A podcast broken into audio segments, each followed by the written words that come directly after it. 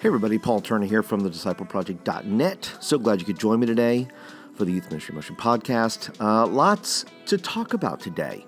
Uh, I have a great interview with Chad Higgins from Youth Ministry Booster. Uh, but before we get to that, I want to remind you that uh, if you're a guest today, I want to welcome you in and thank you for trying out the podcast today. If you're a regular, I want to thank you also for being here because, well, you're awesome.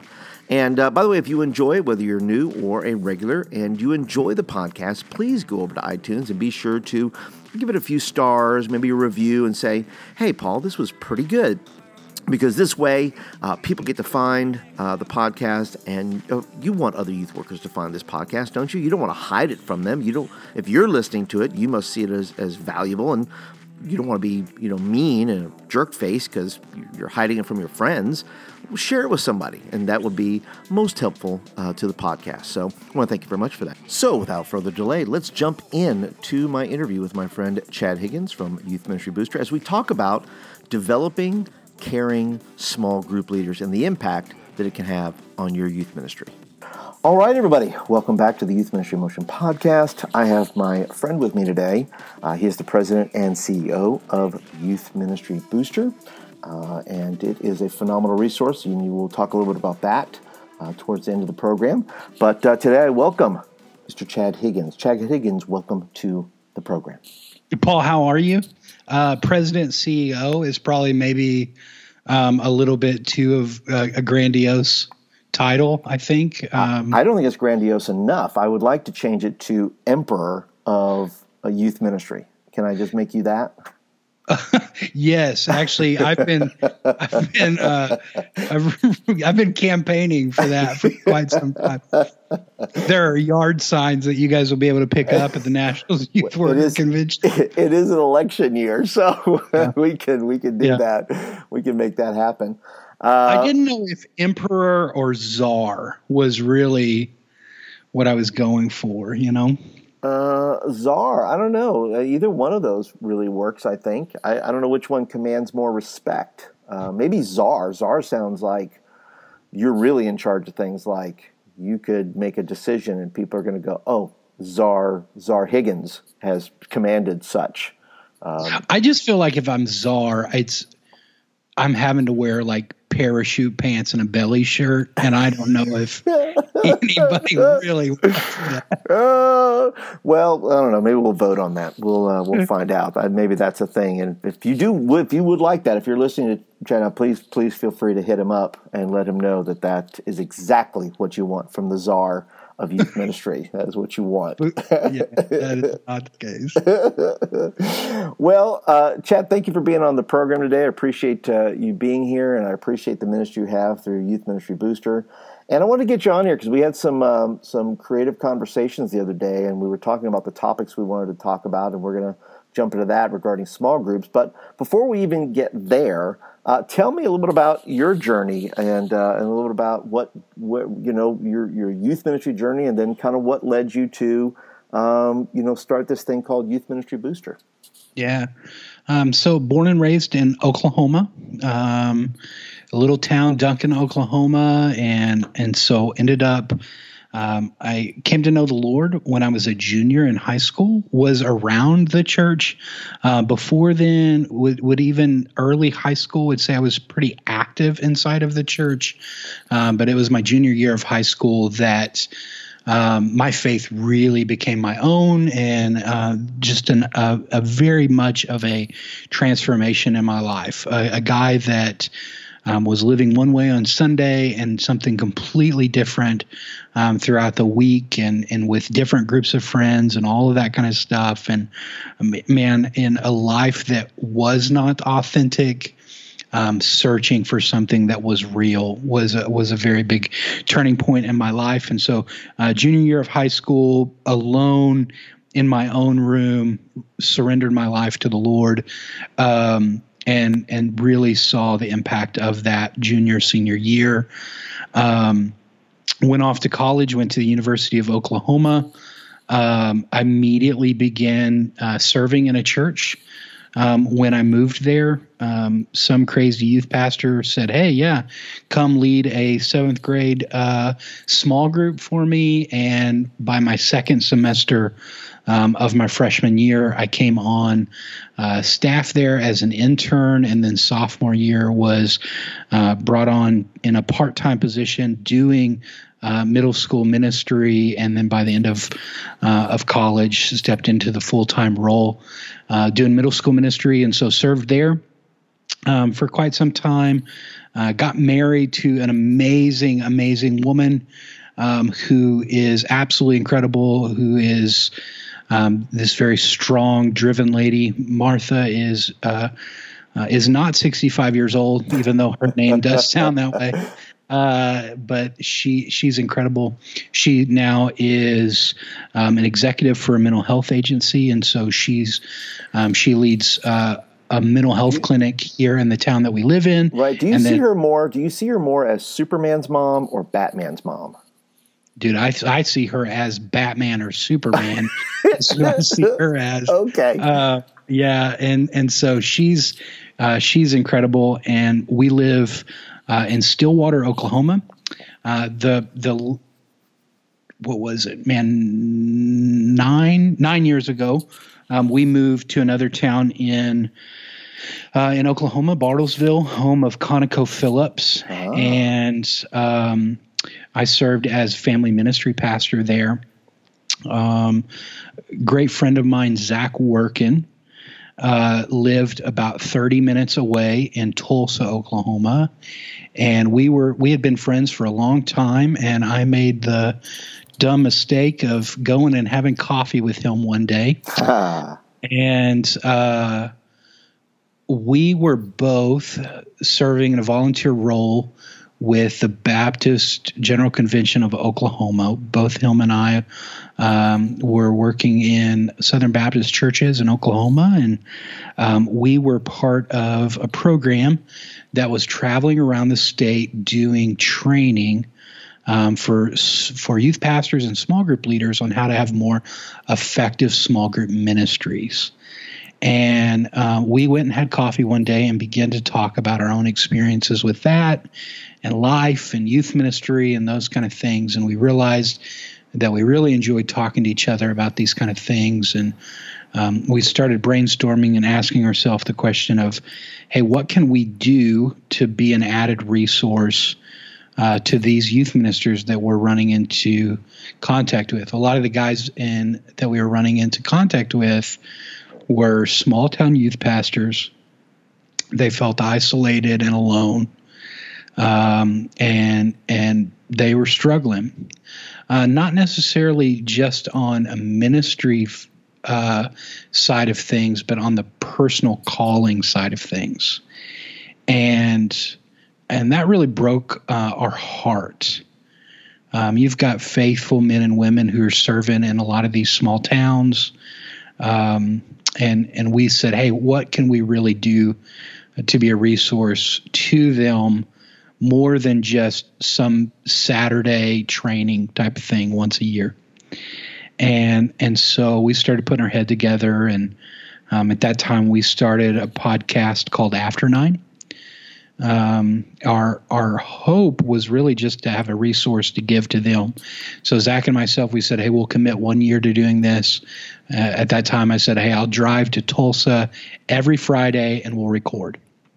And um, our heart was to start a podcast.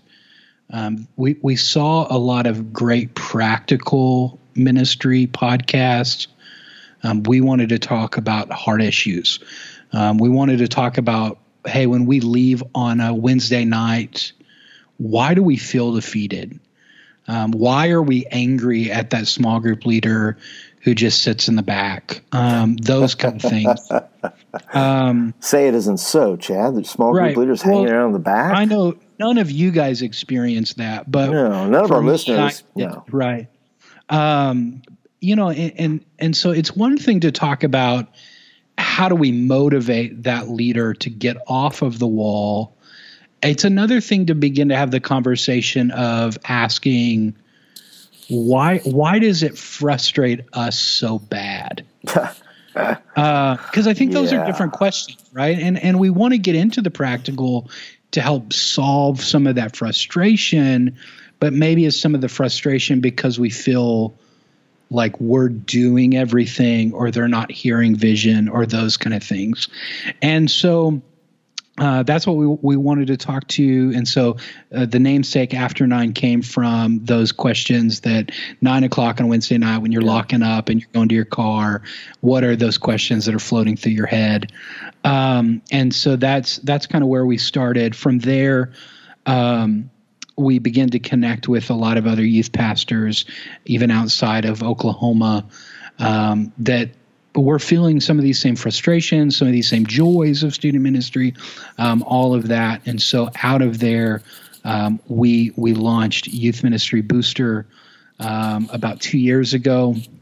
Uh, it's it's pivoted and shifted to what we do, and and I think we'll we'll probably end up talking more about that uh, later in the show. But that's man, that's how we're where we are now, and that's kind of this this Genesis story for them. Well, that is a fantastic story. And for me, it wasn't, uh, I didn't have leaders on the wall, I had leaders on the couch. Yeah. And, um, you know, and if they ever listen to this, I don't care. I don't care if they ever listen to this. I want them to know that I hated it because yeah. they would they would chat it up on the couch. Sure. I'm like, why are we not with the students? Why are we why do we have to be over there? But the reason we we brought you in here today, we had like I said, we had a very good conversation um, the other day talking about small groups, and you mentioned in your introduction that uh, you know you went around did some training for small group leaders and things like that and and small groups is such a critical part of many youth ministries.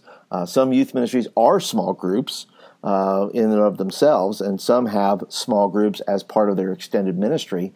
Um, and and you probably have uh, you know the perspective that you shared was your re you know you what let me start with this. What tends to be the small group training you know, traditionally, right? What are we training small group leaders to do, and what tends to get emphasized with small group leaders? Well, so I, I think that that's a really good question. Um, what tends to be the small group leader training? Um, from my experience in talking with a lot of different youth pastors at a lot of different sizes, um, I would first say that I don't think that there's probably enough um, ongoing small group training that's actually happening. Um, I think for a lot of people that I talk to, they may have uh, one big small group leader meeting a year sometimes. Uh, some people don't even do that. Um, and then some people may have like a monthly or quarterly meeting. Uh, but I, I think a lot of that time is probably thought of in a very general term. Mm-hmm. And I think that it's really wise for us to understand uh, the purpose that we each have for um, our small group ministry and what that looks like. Do we have multiple small group ministries that are happening? Because uh, a lot of people that I talk to, they'll they'll have that, right? Mm-hmm. They'll have maybe your traditional Sunday school type thing.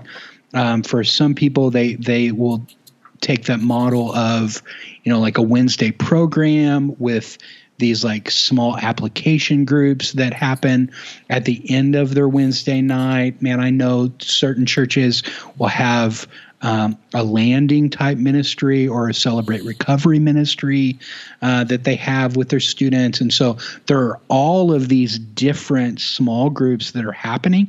And so the first thing that I would really want to encourage everyone that's listening is have you clearly identified in your own mind the purpose of your small group ministry inside of the context um, of your overall ministry. Because I think that's where we all have to land first and foremost. Because if we're going to talk about how do we train our small group leaders, if we don't know what a win for them is, how will they ever know what a win for them is, right?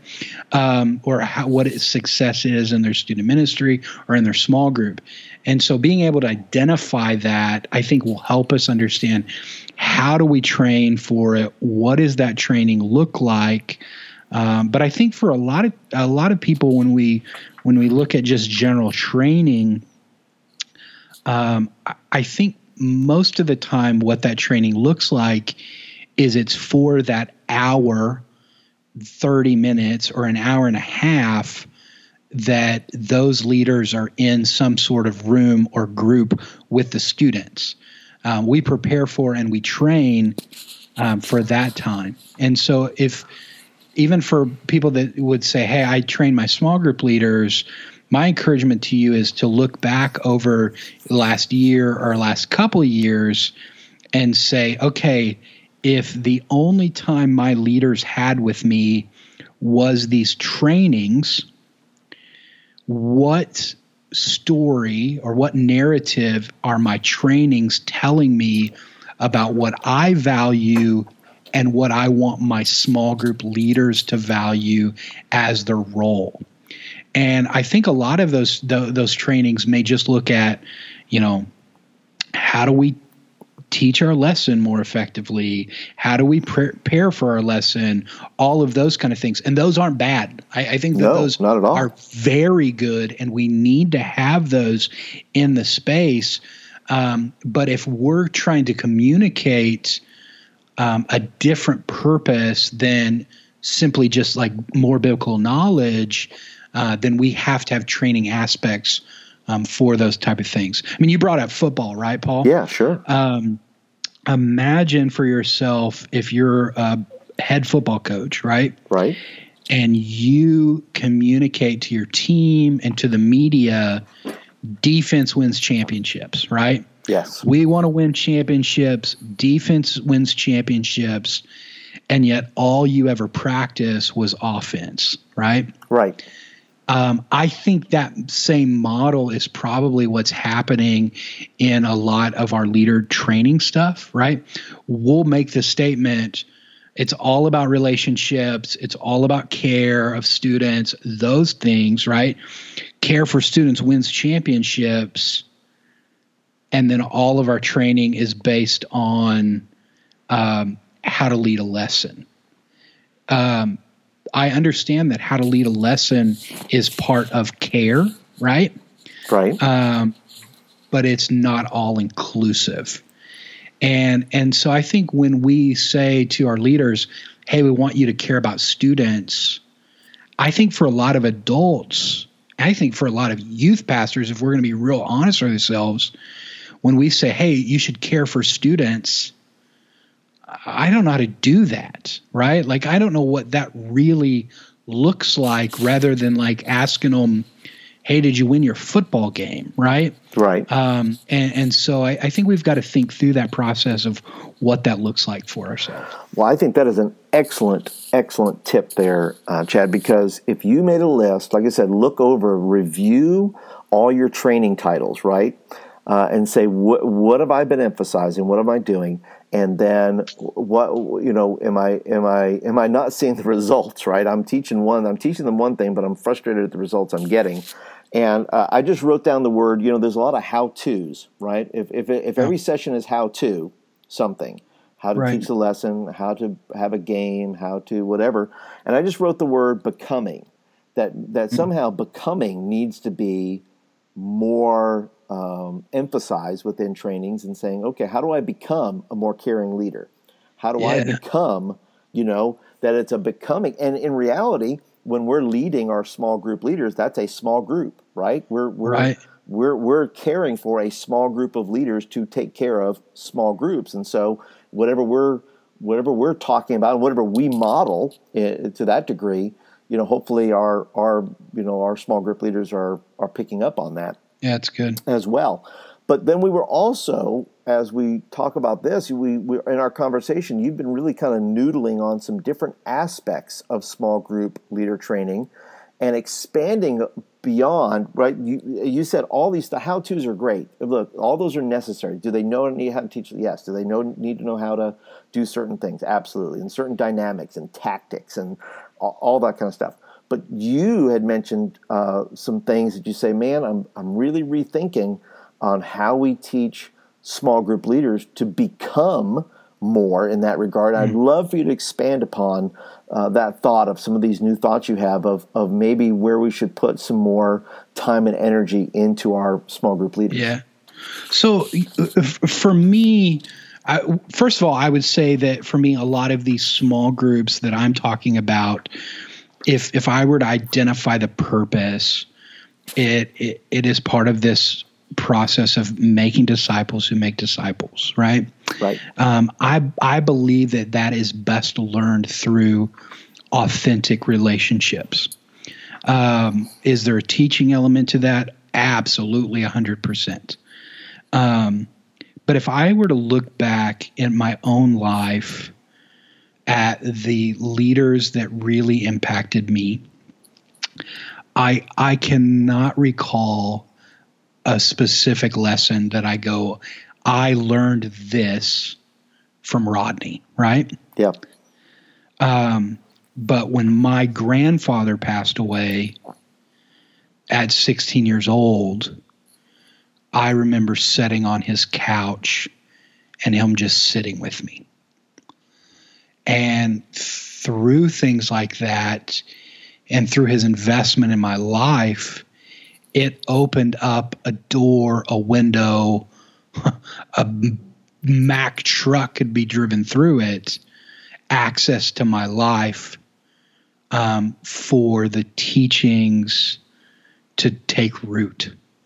Um, and so I think when we start to help leaders understand um, building an environment that teaching really sticks, um, we start encouraging them and help them see what a care ministry can really look like.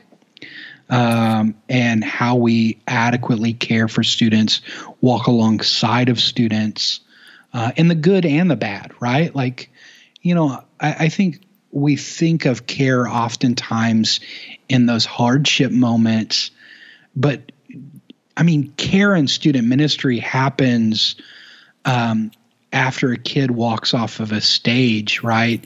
And he did his first play, or it happens on a Friday night when that kid's sweaty in shoulder pads. And yep. um, if if we don't understand that those moments are equally important, um,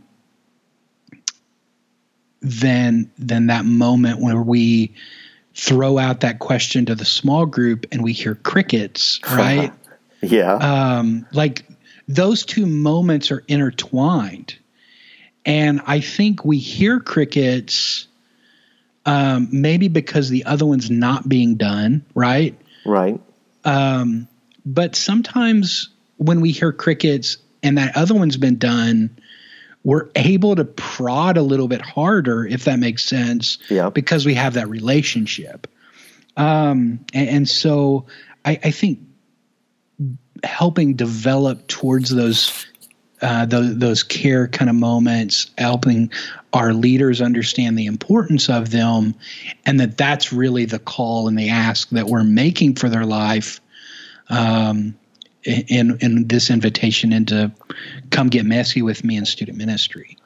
Right, and such a great point there because, and the word I wrote down is investment. Right, that yeah. that when small group leaders invest that time into their small group, like I said, seeing the kid in the in the uh, at the football game or going to their uh, play or their recital or their band thing or you know that that creates a, an entirely different dynamic within the small group than you're just kind of the stoic teacher that shows up yeah. and and you're asking almost you're asking questions in a vacuum of relationships because if you're not interacting with the, the people around you are not participating and listen i understand if you're listening to this and you're a youth pastor that's you're full-time you're paid then you're, you're showing up all those things uh, a lot of times, if you're bivocational or you're a volunteer and you're listening, you say, oh, but Paul, I don't have the time and I don't have. I totally get that. I understand. You don't have to do uh, to change the dynamics of those relationships. And I think Chad would agree with this. I don't think the investment has to be you have to be at every football game or mm. every play or every band. If you show up to one event yeah. per quarter uh, or every six months, uh, that changes the dynamic, I think, of, of your small group time because now the questions take on a different context because yeah. now you're involved in their world at some point. Is that is that right, Chad? Are we? Are oh, we absolutely. There? Well, absolutely, and and I think that that's why creating a really healthy um, adult leadership team is so important. If you're trying to do all of this alone, like you're going to fail miserably, you're going to get burned out. There's never going to be enough time. Um, all of those kind of things, and and I understand every church has different expectations on their on their youth pastor.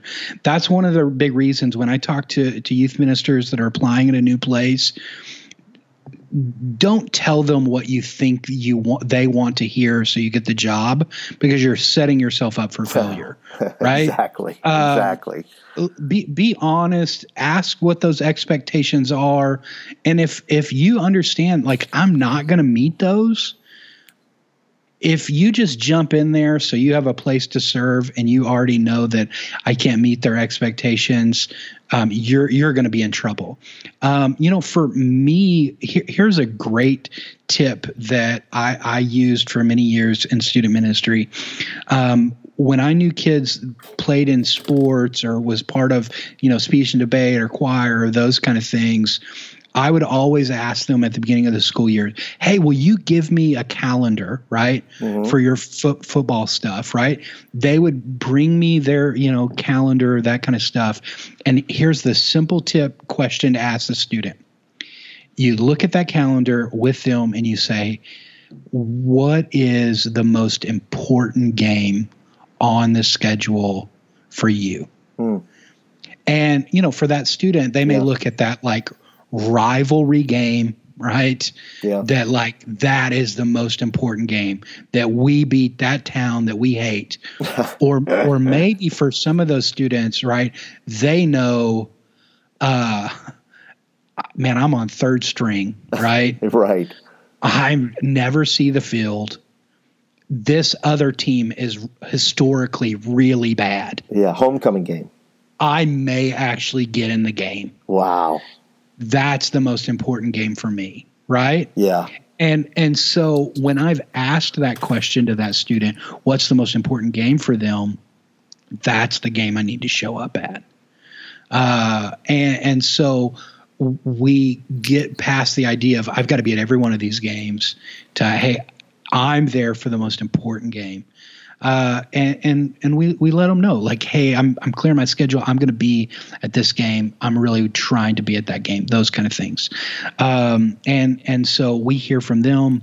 We've established the expectation that they now have, right? With what we can actually accomplish, those kind of things, uh, to to you know meet the student where they're at and and understand that we've got a life, right? We've got kids of our own. Yeah. We've got marriages, those kind of things that, that have to be healthy um, for us to last longer than a year and a half. So, and uh, well said. That's all I can say to that. That's just you know that's the the, the, the perfect note there for that be, because it's um, it, youth pastors can't do it all, volunteers can't do it all. It's a team effort. Right. Everybody's got to play their part and do their role to be able to minister to kids. Now, let's vision cast just a little bit and tell me some stories. Tell our listeners some stories maybe of these uh, of care ministry, whether you've done it and uh, uh, or you've seen other uh, maybe some of the leaders you've had under you that were small group leaders, something like that. Tell me what that looks like when when a uh, small group leader is doing care ministry well. What kind of impact mm. does that kind of small group leader yeah. make on kids? Um, I'll give I'll give you two examples. The um, first was a, uh, an amazing. Well, I'll give you three examples. I'll okay. give you three examples. I'll start with this one man um, who was an amazing leader for me. He led uh, a group of my like crazy seventh grade boys. Uh-huh. Um, so this guy was um, ba- basically a, like a DEA type agent. Um, he's the only small group leader that and, and he did a lot of like undercover work. Um, he's the only small group leader i've ever had that called me on a wednesday and said chad i'm so sorry. Um, i cannot be there tonight. Um, i have to go buy meth. And uh, and i was like fair fair man. Fair. Um, and and so but this guy, um, first of all, these seventh grade boys l- looked up to this guy for his job alone, right? Sure. I mean, when you're a seventh grade boy, there's nothing cooler than the dude that comes in from the field, right? And um, and, and he's in this suit and all that kind of stuff with like you know, n- no gun, but holster still on him and stuff like that. Yeah. Right. And o- Oklahoma, like that's the coolest dude in the world. And um, and so those boys really looked up to him in that way. But for him, he cared for those young men in knowing them. Um, in the same way that he invited them into his own life and shared his own stories and, and those kind of things, um, I I saw him get to know these boys at a deeper level than just knowing their names. Um, he knew their families really well, and so that would be the thing that I would point out for him is that he took time to know each of their moms and dads that were there.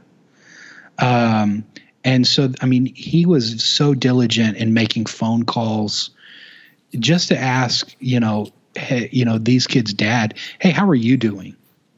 Um, and so the level of care that he took upon his own self to reach out to dad awarded him such greater insight into those students' lives that he opened up this conversation between mom and dad that oftentimes I would hear from him of what's actually happening with the student because mom and dad's first line was immediately to this guy, right? Mm, yeah. Um, and that's such a healthy way to care for students because we all know, right? You ask a seventh grade boy, "Hey, how you doing?" Fine, fine, right? right. Over and over. That's what you're going to hear every Sunday morning or Wednesday night. I'm fine. Um, but you have a relationship with mom and dad, right? You call them, "Hey, how are you?"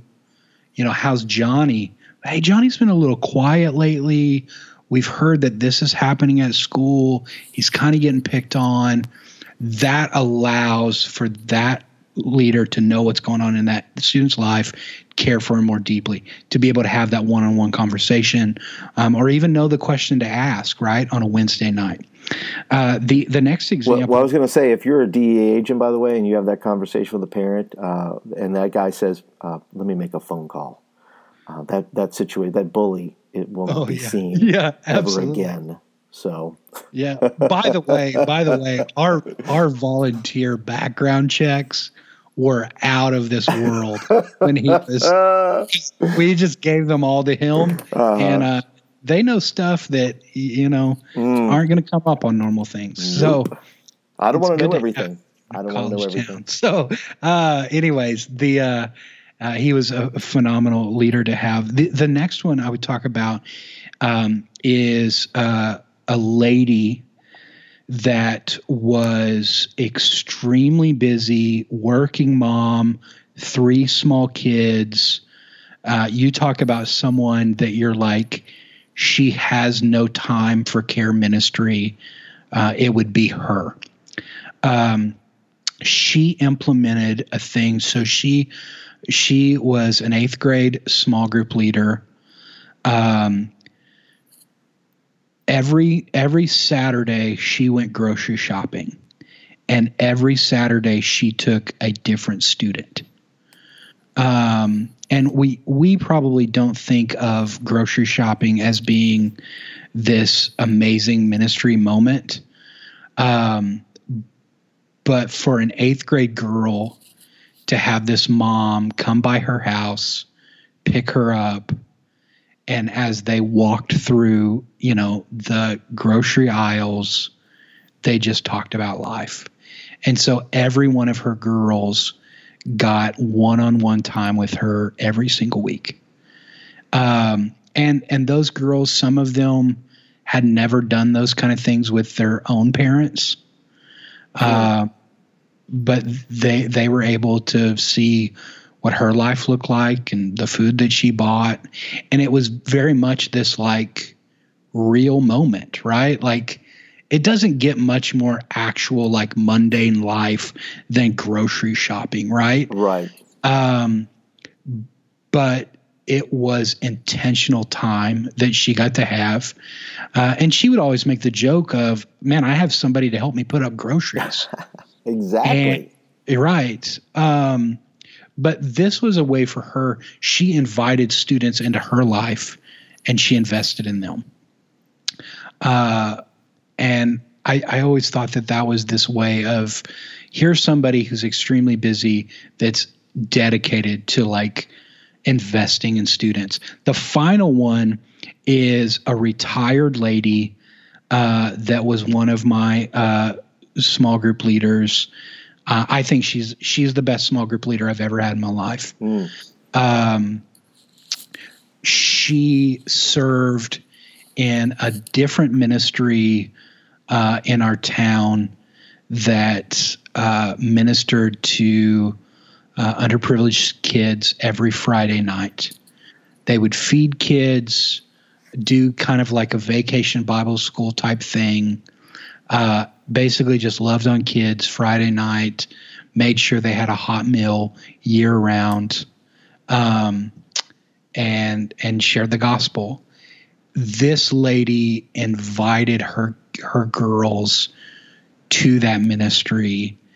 Uh, and within a few years, uh, it was funny because that that was not a ministry that I led in any way or was a part of or anything like that. Um, but I got to where I would swing by there on random Friday nights just to say hello because like half of my girls in my student ministry, even when they were in like late high school, were serving there on Wednesday or on Friday nights. Um, she invited them to come serve alongside of me. Uh, and and these girls, when they were in middle school, caught this same passion, vision, um, and and began to serve. And and and I saw that in their lives and, and carry into high school. Um, m- we have multiple young ladies now um, that are full time missionaries in other areas of the world. Uh, and I would point directly to the impact that that lady had in their life in inviting them uh, to care for other people. Um, and, and, so it was her leadership that took them out of a normal class and into her own life of serving these people that I think made a, a massive impact. And right, and it's and, and it can be anything in between, right? The simplicity of taking a kid shopping with you, or the complexity of I have a ministry on Friday night. That if you're simply doing what uh, my friend Tim Eldridge calls life on life with kids, and saying, just come hang out with me, just watch what I do, right? Right. Don't just listen to what I say. Watch what I do. Watch how I shop. Watch how I, you know, uh, interact with with uh, other adults. Watch how I'm, you know, doing these things is a powerful, powerful statement uh, to make to a kid because they're looking for models. A lot of kids beyond their parents. Um, they may have great parents, but they're still picking up clues and social uh, cues from other adults in their life. And and these small group leaders that have care uh, ministry uh, can significantly impact a kid um, you know, and say, listen, that, that maybe something they pick up on that God is using in their life. Uh, you know, whether that's missions, whether that's evangelism, whether that's um, you know that I want to go into law enforcement. You know, I want to serve uh, the community in this fashion.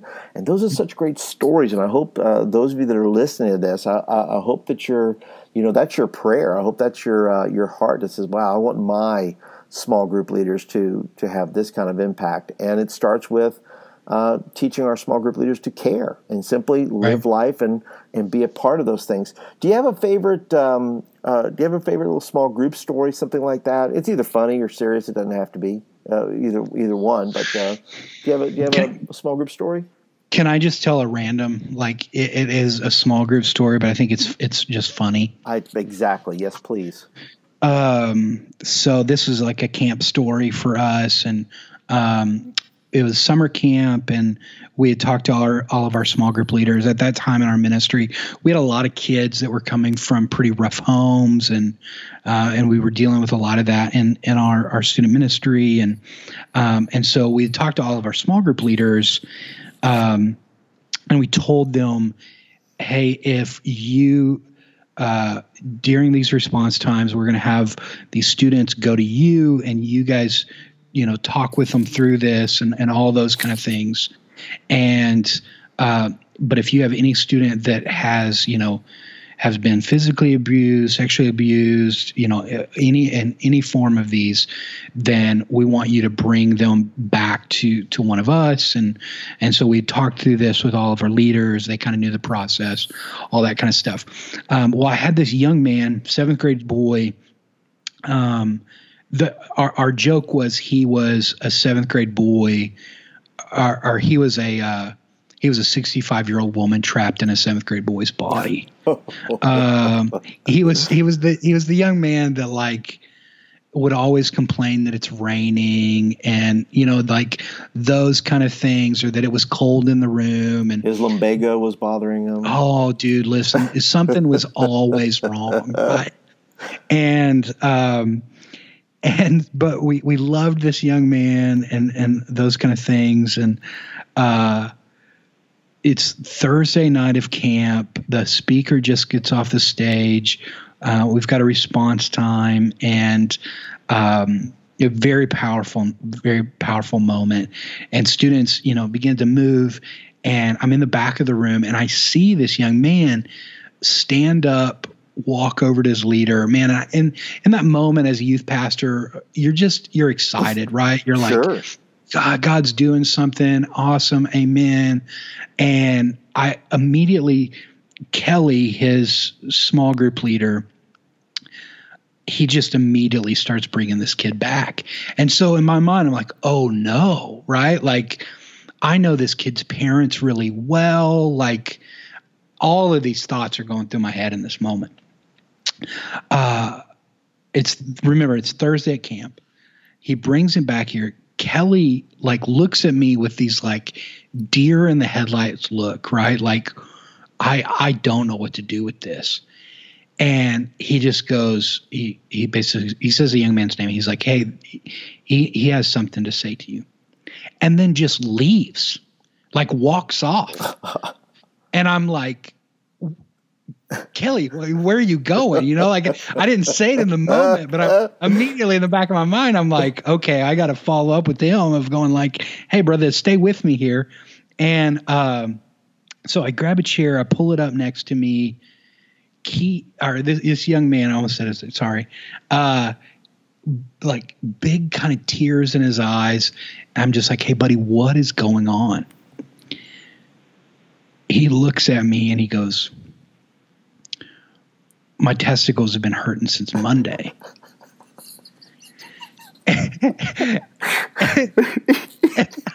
I'm like, in my mind, I'm like, why is right now? Like, why is right now the moment that like this, this needs to come out? Like, and, I, I didn't know what to do, right? And I'm like, uh, so I just I pulled out my cell phone and I'm like, you got to call your dad, man. And uh, and so yes, please. He, he walks out the room. He comes back in, and I'm like, "What'd your dad say?" And he goes, "He goes, my dad said I'm fine and I'm becoming a man." And I go, "All right, fair enough, man." And he just went back and sat down, and like that, that was that's this moment. That's one of my favorite like small moments. Oh, and so goodness. like the rest of camp and the next month or whatever, like anytime that anybody on our staff saw Kelly's small group leader, we were like, bro, what you couldn't handle that? Like, oh. like why, you know, and, and so it became this like great little joke for us. But I have never read in any youth ministry book ever how to handle that situation. Yeah, dude. They they I don't look in the back under a T, like in the glossary, yeah. and testicles is not there. yeah, it's, it's not no. like you can go to the page and say, "How do we deal with this?" Oh yeah, it's a it's a ride in for sure. Like yeah, you're not getting that in any. oh no! Oh my goodness. Well, uh, on that note, I think we're going to go ahead and go to our just go, land the plane here. If you will give. Uh, Chad, if you will, if somebody's thinking and they're listening and say, "Man, I really want some effective small groups. I, I, I'm, I'm thinking about starting them, or mm-hmm. I have them and I need to make them more effective." Can you can you drop a few tips on them to say, okay, if you're thinking about this or you're in the midst of it, how what are some things you're going to tell them off the bat that they maybe have not considered yeah. Um, so, f- first of all, man, I, w- I want to encourage each of us, whether you have a student ministry of five students and you feel like everything that you're doing is small group ministry or you're leading multiple campuses, uh, the first thing that I would suggest for you is one, understand what you're doing, why you're doing it, right? Like, what is the purpose of these small groups? Is it care? Is it fellowship? Is it greater biblical knowledge? Um, and understanding that primary focus. Uh, everybody wants to play the game of, oh, well, this is going to do all of these things. And yes, your small group will have multiple functions, but understanding the primary focus for that time period, I think is crucial. Um, and so that would be the the first thing that I would really encourage you to do. The next thing is build a structure that is bigger than what you already have. Um, a lot of times we'll build a small group structure that fits our current student ministry. Uh, and then we're always uh, scrambling for more leaders or more space or all those kind of things. And so always constantly be building for a little bit larger than you have that you can grow into. In in football terms, you're always recruiting. You're, Correct. You're always, as you're, you're a coach, you're always in recruitment mode. Right. Um, and so building a structure that is um, is a little bit larger, uh, build it in a, in a mindset of scale. Um, what's actually obtainable, all those kind of things. I, I hear from youth pastors all the time um, that they're like, "Well, we want to grow," and my question is, um, currently right now in your ministry structure how many students can you effectively disciple um, and you'll find that that's i think a much more important question when it comes to numerical growth in, in your student ministry um, because if you can say okay we can effectively disciple 30 kids right and let's be real honest with ourselves on what that looks like. Um, the best leaders in the world, three to five, if we're going to be really honest, of that you can actually disciple and not just like meet with once a week, right? Um, and, and so when we start to really look at it realistic in that way, um, then we need to understand okay, if we can effectively disciple 30 kids in the structure that we have, the 31st kid that walks through that door has no one. Um, and so we're building a structure that fits them in, uh, that's manageable, that has um, some growth to it, all of those kind of things. Um, the the final thing that that I would recommend is uh, language is important as you recruit uh, volunteers and as you recruit leaders, language is really important. Um, if what you're trying to sell them on is, hey, come be a small group leader on Sunday mornings from 9 to 10 o'clock, then that's what you're going to get. Yeah. Um, but if you engage with adults in your church and you ask them to be a part of a ministry that cares for, loves, and reaches students in this community, uh, then when visions cast, those are going to be the type of people that uh, that you grab. Um, I, I believe in recruitment that happens by being intentional I think a lot of times people don't feel like they they don't have enough volunteer leaders uh, because they haven't asked them. Right. Um, you know, a lot of times I, I, see youth pastors that, you know, well, I've had it, you know, posted in our bulletin, you know, or We've said it from stage that we need leaders, mm. um, and and you're one. I would say you're only going to get a certain type of leader with that. Um, you're probably only going to get the leaders that are high gifted in mercy um, because th- they're going to see you begging for leaders, and then the thought in their head is going to be, "I got to go help that youth pastor." I feel sorry right? for that guy. I feel uh, sorry, sorry, for that, for guy. That guy. uh, so I'm going to go try to serve. Um, but I found some of the best leaders um, are the people that pr- they don't think they have enough time um, because highly effective people are um, busy for a reason. And so uh, go after them, cast for them vision of um, that you're you're not just asking them to come sit in a room. Because uh, for your people that are like dynamite, that's that's not intriguing to them, yeah. right? Like yep. come read these six questions. I think a lot of times like we try to like put this bar so low because we need help I, I think you swing the other way, right? Like, right. I, I think you cast vision in a way of going, um, hey, we're trying to minister to the most important generation that we can right now to make a massive impact in our community. Um, it's going to be really, really hard, but it's going to be really valuable. Is this something that you're interested in? Um, and I've found that over the years, like that intrigues people and that invites them into what you're wanting rather than just couch sitters, right? Yes. Uh, and um, and so um, I, I, invite people into what you want them to be, uh, not just what you need. That's right. That is it, ladies and gentlemen. Wisdom bombs from Chad Higgins. Dropping small group wisdom bombs. I hope you wrote all that down. Uh, but if you're listening today and you are interested in connecting with Chad and getting more wisdom bombs, by the way, he's got a bunch of them on his website at youthministrybooster.com. But there's some other places too that you can connect with Chad. Chad, is there some other places that uh, they can find you or uh, connect with you online somewhere? Yeah, so um, I'm on all the normal like social media stuff. So you can find me on Facebook. You can find me on Twitter. Um, I am at Chad Higgins uh, on Twitter. Uh, I'm on Instagram, but if you're going to follow me on Instagram, you're just going to get pictures of my daughter. uh, and so that's kind of what that looks like. But uh, yeah, Youth Ministry Booster is really the, the best way to, to find me there. Uh, you can email me at chad at youthministrybooster.com.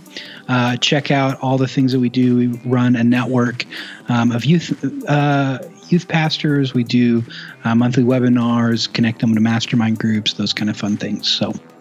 Well, that is tremendous, Chad. Chad, thanks so much for being on the uh, on the show today. Uh, be sure to check out uh, Chad's podcast, the After Nine podcast. I'll put links to all these things in the description below.